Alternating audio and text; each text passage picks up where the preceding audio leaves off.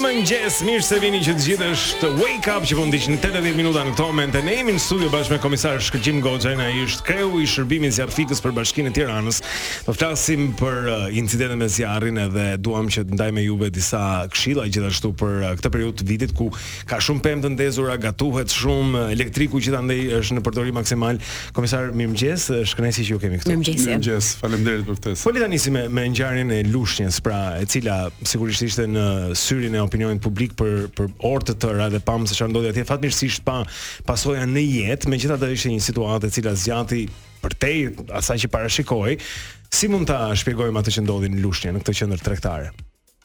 Zjarri në Lushnje ish një një ngjarje me përmasa të mëdha dhe patjetër që kërkojsh ndihmë dhe bashkëpunim edhe nga shërbime të tjera zjarrfikëse dhe faktikisht të gjithë u vunë në lëvizje. Ju ishit gjithashtu atje. Po po, ne ishim ishim atje tre drejtues të shërbimit zjarrfikës të Tiranës dhe katër automjete nga Tirana. Gjithashtu ofruan edhe të gjitha bashkitë që janë afër qytetit të Lushnjes dhe bashkëpunimi i tyre bëri të mundur mhm. izolimin e zjarrit dhe një pjesë e objektit u shpëtua nga zjarri. Unë isha atje gjatë gjithë ngjarjes dhe në katin e parë dhe në katin e dytë zjarri nuk preku asgjë, pra një Pra nuk kjo sipërfaqe nuk po, po. nuk u prek fare. Mhm. Zjarri atje ku filloi vatra e zjarrit avancoi edhe në katin e katër Pra u dëmtuan bizneset në katin e tretë dhe në katin e katërt. Zjarri zgjati mori pak kohë për arsye sepse edhe objekti ish i përmasave të mëdha dhe shkalla e vështirësisë për luftimin e zjarrit ish shumë e lartë. Pavarësisht se ne në momentet e para ndoshta s'kanë qenë gjitha kapacitetet sepse shërbimi zjarrfikës në këto qytete nuk është që ka ka Kështu u përfol të paktën që kapacitetet nuk ishin të mjaftueshme për shuarjen e këtij zjarri. Jo, kështu është në përgjithësi sepse shërbimi zjarrfikës ka qenë shumë i përqendruar në qendër qarku, pra në 12 prefekturat e vendit ka qenë shumë i përqendruar me automjete shtesë, jo vetëm me një automjet zjarrfikës dhe me një autobot, por dhe me autoshkalla dhe me mjete tjera që duhen në këto ngjarje sepse Duhet të kemi parasysh që gjatë gjithë kohës, sidomos në orët e para që u luftua zjarri, zjarrfikësit futeshin në vatrën e zjarrit. Mm -hmm. Dhe që të futesh në vatrën e zjarrit duhet të kesh duhet të kesh aparaturat përkatëse. Pra duhet të kesh bomblat e ajrit që ne i përdorim në në këto ngjarje dhe këto bombla nuk zgjasin më tepër se 20-25 minuta dhe duhet të rimbushen. dhe automjeti lëvizës që kemi në, në Republikën e Shqipërisë është, e zotron shërbimi zjarrfikës i Tiranës, automjet të cilin e afruam afër vendit të ngjarjes mm. dhe po të shikonit në pjesën mbrapa të objektit bëhesh rimbushja e bomblave të ajrit për punonjësit e shërbimit zjarrfikës dhe ata vazhdonin prapë në vatrën e zjarrit. Po pati edhe një riaktivizim gjatë natës. Faktikisht aty isha prezent edhe në atë moment dhe pothuajse rreth orës 23 të mbrëmjes ishim duke deklaruar që vatra e zjarrit u izolua, por në këtë moment në në sipërfaq në dyshemen mund të themi të katit 4 dhe në tarracën e katit 3, pra në zonën midis u shfaq vatra e zjarrit. Ë si duket vetë materiali i ndarjes së këtij objekti ka qenë material që e ndihmonte zjarrin. Pra, në momentin që ne menduam që izoluam vatrën e zjarrit, aty patëm një shpërthim të fuqishëm të zjarrit dhe ky ka qenë edhe momenti që u dëmtua struktura e objektit, sepse deri në ato momente u dëmtuan vetëm bizneset brenda objektit dhe mbas kësaj pastaj patëm dëmtime edhe të strukturës në katin e tretë dhe në katin e katërt. Mm -hmm. Nëse mund t'ju pyes uh, shef, lidhur me me për shkak të përvojës tuaj dhe atyre që keni parë, uh, ka një perceptim që për shkak të ndërtimit, shfrytëzimit të hapësirave, ngushticave që janë krijuar në gjithë këto vite, në Shqipëri është e vështirë të luftohet zjarri dhe ka uh, ka vështirësi pra që do të janë specifike që i kemi, si thua, barriera që i kemi ngritur vetë me kalimin e kohës. Është kjo një realitet që ju hasni? Shiko, po të nisemi nga statistikat dhe numri i ngjarjeve me zjarr në Republikën e Shqipërisë nuk është alarmant. Pra nuk do të themi që është alarmant. Ajo që do të thosha unë është që në që, përveç Tiranës, Durrësit, ë dhe Vlorës ndoshta që zhvillimi urban është shumë i fuqishëm me intensitet shumë të lartë, Qytetet e tjera po të përmirësojnë kapacitetet për të luftuar zjarrin, duke filluar që nga personeli, nga pajisjet, nga organizimi, qoftë edhe organizim edhe trajnim, trajtim të punonjësve të shërbimit zjarrfikës më të mirë që ata të jenë të jenë më të përqendruar tek puna, të jenë më të organizuar, të jenë më të koordinuar dhe me qytetet që janë afër, sepse po të shikojmë qytetet siç është Lushnja, nuk është se kanë distanca të mëdha nga Divjaka, nga Fieri, nga Berati, po pra. Po. Pra të ketë koordinim më të mirë, mendoj që edhe zjarret dhe dëmet nga zjarret do jenë më të pakta. Dhe po t'i shikojmë, nuk është se kemi dëme të jashtëzakonshme nga zjarri, duke u nisur nga statistikat e rajonit dhe më gjerë. Pra një organizim më i mirë i shërbimit zjarrfikës, pajisja e shërbimit zjarrfikës me mjete më të kohës, me pajisje sepse ky shërbim do patjetër edhe pajisje. Në Tiranë, në Durrës e në Vlorë po thoshit është një situatë më e vështirë. Po. A unë i shkëputa këto tre qytete për pyetjen që ju më bëtë për ngushticat e rrugëve dhe për për ndërtesat edhe problemet e tjera që na hasen. Patjetër që kemi probleme, nuk është se jemi në një qytet si Lushnja që ndoshta edhe trafiku është shumë i lirë. Më i menaxhueshëm në këtë rast. Patjetër. Tirana ka trafik, por ajo që ne duhet bëjmë si shërbim ne organizojmë dhe përqendrohemi tek puna jonë. Pra puna jonë është që ne të fikim zjarrin, puna jonë është që ne mbas çdo thirrje të qytetarëve të gjendemi me qytetarët. Dakor, po ju fokusoheni te kapaciteti i zjarrfikses. Ndërkohë, sa i takon ndërtesave, a kanë standardin që duhet për të siguruar njerëzit që blejnë apartamente në to, shohim shpesh që nuk ka shkallë emergjence, nuk ka nga këto fikse të zjarrit nëpër korridore të caktuara, Dhe ka ankesa për këtë pjesë. Kujtojmë edhe rastin e fundit me ndërtesën tek ish-parku i autobuzave, ku për shkak të materialit ndarës midis fasadës dhe ndërtesës, flaka stimulohej gjithmonë e më shumë. Ajo që po vazhdoja të thosha, të përfundojmë pyetjen e parë dhe do patjetër do ta vazhdojmë edhe atë problemet që kemi në objektet e banimit. Edhe për çështje kohe. Ajo, ajo që po thosha është që shërbimi i zjarrfikës ashtu si çdo shërbim tjetër duhet të përqendrohet në punën e vet, pra duke mos qarë hallin e zjarrfikësve sepse nuk kemi rrugë dhe nuk kemi si të veprojmë në objekte. Patjetër shërbimi zjarrfikës duhet t'u gjendet qytetarëve mbas çdo thirrje dhe po të shikoni në territorin e qytetit Tiranës nuk ka asnjë rast të vetëm që shërbimi zjarrfikës nuk ofrohet. Patjetër që problemi i parkimit të automjeteve sidomos gjatë natën në në zonat në blloqet e banimit është problem, por zjarrfikësit janë të detyruar të të shtrojnë linja më të gjata dhe do afrohen në vendin e zjarrit. Mm -hmm. Ë për këtë në në territorin e qytetit të Tiranës kemi 7 stacione të shërbimit zjarrfikës, pra nuk jemi si qytetet e tjera që kemi një stacion të shërbimit dhe duhet të lëvizësh që aty të shkosh në çdo vend të po, po. ngjarjes. Dhe shtrirja e këtyre stacioneve në në në territorin e Bashkisë Tiranës na lejon ne që të afrohemi shumë shpejt në vendin e ngjarjes. Dhe po t'i shikoni të gjitha ngjarjet sepse ë më përmend ngjarjen tek uh, ish parku po, po. autobusave, po. por ajo ishte një ngjarje që mori kohë dhe i, i jep edhe mundësi medias që të jetë aty prezent dhe të shikojë problematikën. Por faktikisht ne kemi 5-6 ngjarje në ditë, vetëm ditën e djeshme kemi pas 3 raste të uh, shpërthimit të bombolave të gazit dhe shërbimi zjarrfikës. Po, keni pas mm. informacion, po informacioni ka qenë mbar, mbasi shërbimi zjarrfikës ka shkuar në vendin e ngjarjes dhe ka eliminuar vatrën e zjarrit. Pra ne kemi pesë gjashtë ngjarje në ditë dhe të gjitha këto ngjarje eliminohen nga shërbimi zjarrfikës dhe nuk marrin përmasa. Ajo që do të thosha tek parku mori përmasa sepse ish materiali i vetë objektit mm -hmm. që ë mhm. uh, që e ndihmonte përhapjen e pra. zjarrit, stimulonte përhapjen e zjarrit. Merrte flakë pra që. Dhe patjetër që këto materiale nuk duhet të lejohen të përdoren në objekte, ne kemi thënë edhe në emisione të tjera, Por duhet thënë që materiale të tilla, mbas ngjarjeve të tilla si ajo e parkut, në vende të tjera të Bashkimit Evropian janë ndaluar, mm. siç është rasti i kullës pra Londrës para 3 vjet. Të bëhet më që kanë po humbur dhe të po patjetër, ndalohet edhe një herë për gjithmonë pra. Këto ISO dhe këto gjëra duhet të respektohen. Faktikisht ne kemi në legjislacion dhe edhe jo vetëm shërbimi jonë, po edhe institucionet e tjera që nuk duhet të përdoren materiale që ndihmojnë në për hapjen e vatrës zjarrit dhe po të shikoni nuk është se objekte po, po në territorin e bashkisë Tiranës. Si ndodh që që atëherë përdoren materiale të tilla? Unë mendoj që këto objekte janë shumë të pakta në territorin e bashkisë Tiranës. Po të shikoni nuk është se këto janë të veshura me atë material. Uh, materialet që duhet përdoren janë leshi i xhamit, leshi i mhm. gurit që ne përdorim në gjuhën e përditshme dhe po të shikoni unë kam edhe video Qartë. Ajo është e dur. Po t'i shikoni ato që po përdorin dhe polisterolin që për për edhe polisterolin ato këto gjëra. Edhe polisteroli nuk është aq i dëmshëm sa ishte ai material ku ndodhi kjo ngjarje. Kjo është një material tjetër. Materiali po të shikon i polisterolit gjatë zjarrit të, tkurret, mblidhet si puna e plastikës, mm, pra mm. nuk shkakton zjarr, nuk digjet. Ky është një material shumë i rrezikshëm, Shumë i rrezikshëm. E ndihmon, ndihmon shumë zjarrin më shumë se sa materialet e tjera në përhapje. Pra, ky material nuk duhet të përdorin. Pra, dhe ajo themi... që po thosha, ajo që po thosha, ngjarja që ndodhi në Londër ku humbën jetën mm -hmm. në mhm. kullën 72 po, qytetar, po. që atëherë është vendosur me ligj që nuk duhet të përdoret. Pra, edhe ne në vendin tonë duhet vemi drejt asaj që ky material të mos përdoret. Po nuk nuk e kemi akoma këtë standard ligjor. Janë duke diskutuar institucionet e ndërtimit sepse ajo nuk është pjesë e shërbimit po, zjarrfikës. Po, jo, jo, kuptoj, kuptoj, po që janë jetë njerëzish edhe nëse ajo ndërton. Po, a i përmbushin këto ndërtesa të reja standardin e sigurisë që duhet.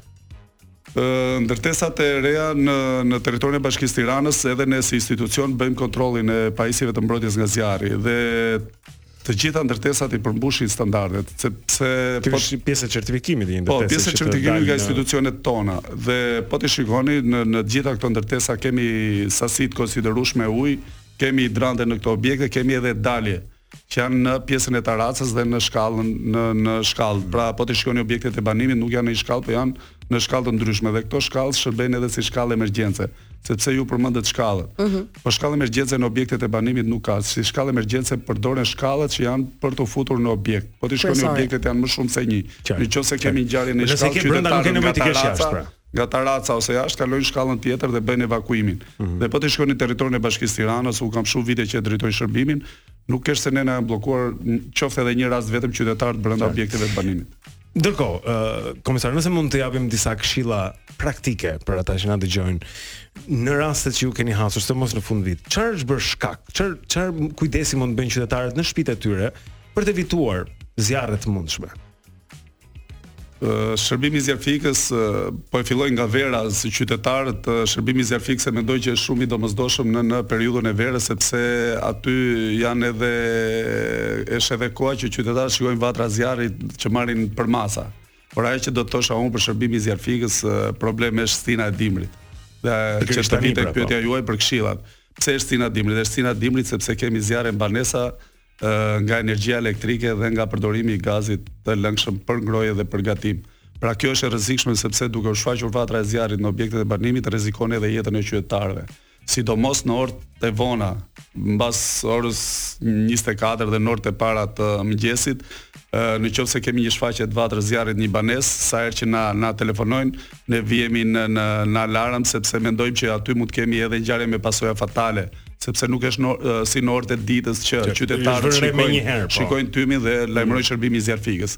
Pra kjo koha që ka kaluar, është... ndërkohë që njerëzit flenë, mund të jetë uh, kritike. Po mund të jetë kritike sepse po. qytetarët e vërejnë kur diçka gjithçka brenda është dëmtuar mm, dhe pra kështu ka qenë edhe një rast para gazit, do thoshit juve, numër 1. Energjia elektrike dhe gazin, sidomos në kohën që jemi tani dhe për festa, mhm. uh, qytetarët duhet të bëjnë shumë kujdes me me pajisjet elektroshtëpiake, të mundohen që këto të mos jenë të gjitha të takuara njëkohësisht, sepse prandaj shfaqen edhe vatrat e zjarrit në kasetat elektrike Bëhet nga, pra, mbingarkesa. Ngrojes, nga mbingarkesa, nga mhm. fuqia e instaluar brenda objektit nga mbingarkesa dhe duhet thënë që pothuajse të gjithë zjarret në objektet e banimit shumëkatëshe në këtë periudhë na janë shfaqur në kasetat elektrike. Pra nga ngarkesa e tepërt sepse qytetarët përdorin gjithë pajisjet elektroshtëpiake pra në kasetat elektrike kasetat elektrike pallateve po po po kjo ka qenë që keni parë edhe ju kur kemi pas edhe vështirësi në evakuimin e qytetarëve që janë përdorur dhe autoshkalla dalje në tarraca dhe të tjera pra është energjia elektrike mm. gjithashtu edhe gazi i lëngshëm mm -hmm. Ajo që do të rekomandoja është që bomblat e gazit duhet të vendosen në ambiente të ajrosura. Edhe atje ku përdoret gazi duhet të kenë patjetër një kontakt me ambientin jashtë. Pra edhe nëse të kemi rrjedhje të gazit, gazi ka vetinë që qëndron qëndron poshtë sepse është më i rëndë edhe Duke pas kontakt me ambjentet jashtë gazi lëviz dhe përhapet, pra nuk do të kemi përqendrim të gazit. Gjithmonë ka qenë kjo frika për bomblat e gazit nëse shpërthejnë apo jo, sepse ka shumë që e përdorin për gatim edhe në shtëpi, në ballkone ndoshta. Ka shumë, por ajo që do të thosha unë, ka ardhur koha që edhe qytetarët, sepse jeta në qytetin e Tiranës po bëhet ashtu si dhe në vende të tjera evropiane dhe qytetarët jetojnë të vetëm sidomos mosha e tretë. Pra duhet të tregojmë një kujdes shumë të shtuar për moshën e tretë.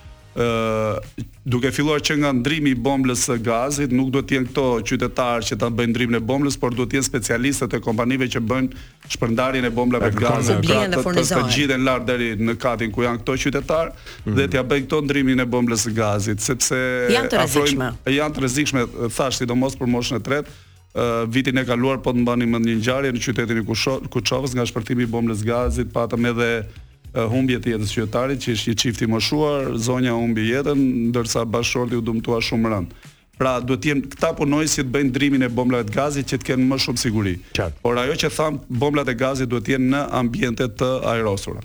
Po komisar Goxhaj, nëse uh, ndodh që në shtëpi të bjerë një zjarr, Fjala vjen digjet një tenxhere, zjarri i madh në kuzhinë, diçka tjetër ndo, ndoshta del jashtë kontrollit.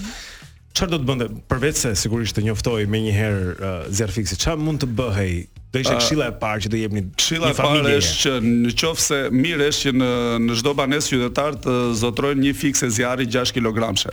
dhe duke zotëruar këtë fiks fikse zjarri, në qoftë se në momentin e shfaqjes së zjarrit ka qytetarë madhorë që dinë ta përdorin këto është mirë ta përdorin këtë fikse zjarri. Pra, pra në momentin e shfaqjes së po. zjarrit. Mm. Po, bombola është me me pluhur zakonisht se drejt zjarrit, pra drejt vatrës. Bombola Fiksja e zjarrit me pluhur përdoret edhe në kasetat elektrike sepse nuk e përçon energjinë, nuk është si ajo me shkumë dhe me ujë. Në mungesë të kësaj, në qoftë se shfaqet zjarri dhe zjarri merr përmasa, ajo që do të rekomandoj unë është evakuimi. Pra, e para është jeta e qytetarëve. Evakuimi. Pra të nxjerrim ndoshta më të moshuarit, fëmijët, patjetër duhet të ndihmojmë ato që nuk munden dhe evakuimi, lajmërimi i shërbimit zjarrfikës dhe evakuimi. Në territorin e Bashkisë Tiranës, jo më shumë nga dymbëdhjetë deri në pesëmbëdhjetë minuta, i sigurojmë që shërbimi zjarrfikës do jetë në vendin e ngjarjes në çdo banesë, në çdo bines, biznes të qytetit të Tiranës. Pra, evakuimi i qytetarëve, po sepse në fund të fundit lufta me zjarrin apo hedhja e një batanie apo ku di unë se çfarë nga këto që t'i themi këto gjëra. Kjo është një zgjidhje praktike që e jo, përdorin shpesh. Atë që thashë është ajo që thashë më parë, pra zotërimi i një fikse zjarri në çdo banesë është një gjë shumë e mirë dhe në qoftë se ka qytetarë madhorë që Dinë ta përdorin, ta përdorin këtë sepse përdorimi është shumë i lehtë, mm -hmm. ta përdorin fiksen me pluhur në çdo në çdo vend ku, ku shfaqet zjarri. Sa kushton një, një fikse mesatarisht, nëse uh, një fikse e re kushton 30-35 euro, po kjo fikse blihet një herë në 20 vjet. E qartë. Dhe mbushet për 2-3 vjet me 5 euro. Pra jo nuk ka ujë, jo mhm. ujë për të fikur jo, zjarrin. Jo, në asnjë mënyrë, në asnjë mënyrë nuk duhet të përdoret ujë sepse kemi elektroshtëpiake në në në në banesë dhe ato shkaktojnë gjëra elektrike, shkaktojnë akoma më shumë probleme. Ndërsa për fëmijët që mbeten vetëm në shtëpi, ndoshta të fikim ato siguresat dhe pastaj të largohemi që ta kemi mendjen e qetë. Doja t'ju pyesja për diçka se e kam parë vazhdimisht. Kur janë fëmijët vetëm në shtëpi, nuk mendoj se do kemi shfaqje të vatrave të zjarrit sepse thamë ata që shkaktojnë zjarrin është energjia elektrike kur përdorim elektroshtëpiake dhe bombola e gazit. Kështu që fëmijët vetëm do qëndrojnë te lodrat dhe televizori, kështu që nuk kanë vatra zjarri. Nuk do na shfaqen asnjë. Kemi parë shpesh në rrjetet sociale edhe video ku merr flakë pema e vitit të ri, pra bredhi, kjo vetëm për 30 sekonda dhe pastaj sigurisht bëhen dëme të tjera në shtëpi. Kemi pasur raste të tilla edhe këtu në kryeqytet? shfaqje të vatrave të zjarrit kemi pasur, por ne këtë po e fusim te elektroshtëpiaket. Ajo që do të rekomandoj unë, s'e rekomandoj unë, e rekomandon legjislacioni dhe shërbimi jonë, sa herë që largohemi ban, nga banesa elektroshtëpiaket që jo domosdoshmërisht duhen të jenë në në të takuara duhet të eliminohen pra përfshir këtu edhe pemën e vitit të ri. Mm -hmm. Unë vetë në banesën time sa herë që s'ka njerëz në në banesë asnjëherë dritat e pemës së vitit të ri nuk pulsojnë. As gjatë natës. I, as gjatë natës. Edhe unë e shkëpus, me thënë të drejtën, edhe unë e shkëpus gjatë natës. Sepse është shumë e rrezikshme. Kërkush nuk do ta shikojë pse duhet që të ndriçojë gjatë natës edhe edhe të rrezikojë një gjë. Në një rast ka ndodhur. Se jemi në gjumë, kupton? Një shkëndijë e vogël dhe ndodh pastaj. shpesh herë ne vëmë re që edhe kur heqim telefonin nga karikimi, karikusi është i tejnxehur, por duke qenë i tejnxehur karikusi, qoftë se është në kontakt edhe me materiale që përhapin shpejt vatrën e zjarrit, është edhe karikusi i telefonit, Tani kjo është një shkakton këshillë vatër shumë e zjarri mirë, në dhe fakt. kjo është, e fus te elektroshtëpiake të gjitha, pra Patjetër, asnjë gjë patjetër. nuk duhet të jetë takuar. Edhe këtë ne kemi pasur raste në në në Unaz që vatra e zjarrit është shkaktuar nga, Nga karikusi karikusi. i telefonit Këtë sepse do ka thosha. qenë mbi krevat. Dhe kemi pas edhe dëmtim të qytetares aty, sepse janë detyruar të të të vetë hidhen nga kati i tretë, nuk e ka prit fare shërbimi pra, zjarrfikës. Nga nga ka dhe kanë janë hedhur po po më mori zjarr nga mm. karikusi i telefonit. Pra, pra kemi vënë re që shpesh janë edhe në biznese që ndodhin këto. Siç ishte rasti i Lushnjës, fjala vjen në një biznes, Uh, edhe edhe kjo që përmendëm te Unaza, në Shiraku ka qenë në një biznes, në një bar atje, siç kuptuam. Kam parë nëpër bare shpesh që ka një merimangë me me me karikues të vjetër që rrin gjithmonë takuar atje, ca të zhveshur, ca të veshur, Ata duken si si si rrezik edhe në pamje.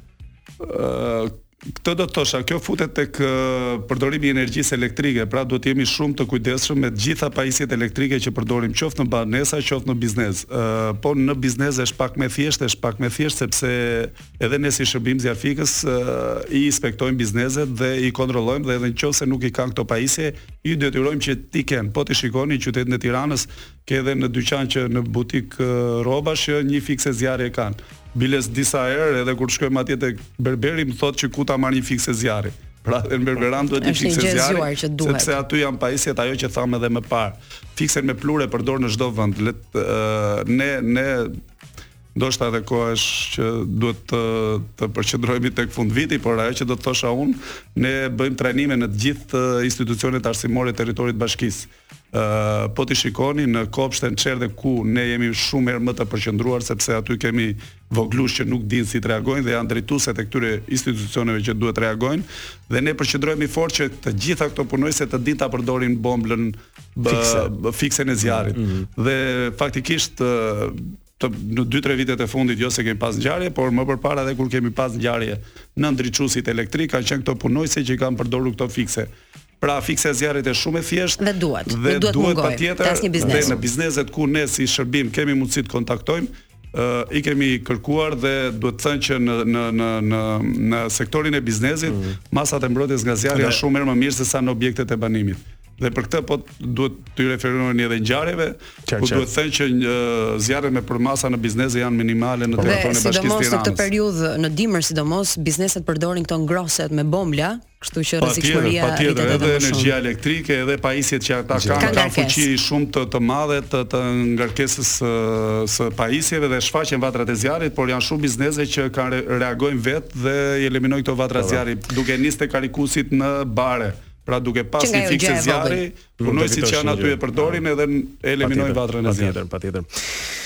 Shumë faleminderit komisar Shkëlqim Goxhaj, kreu i shërbimit të zjarrfikësve në Bashkinë e Tiranës me ne sot për të folur pikërisht për uh, këto rreziqe të zjarreve. Shpresojmë të ketë uh, shërbyer sadopak edhe kjo për të të shmangur ndonjë rrezik të mundshëm. Komisar, shumë faleminderit. Faleminderit ju, gëzuar. Gëzuar. Kthehemi pas pak me më shumë. Jeni me Wake Up në Top Albania Radio.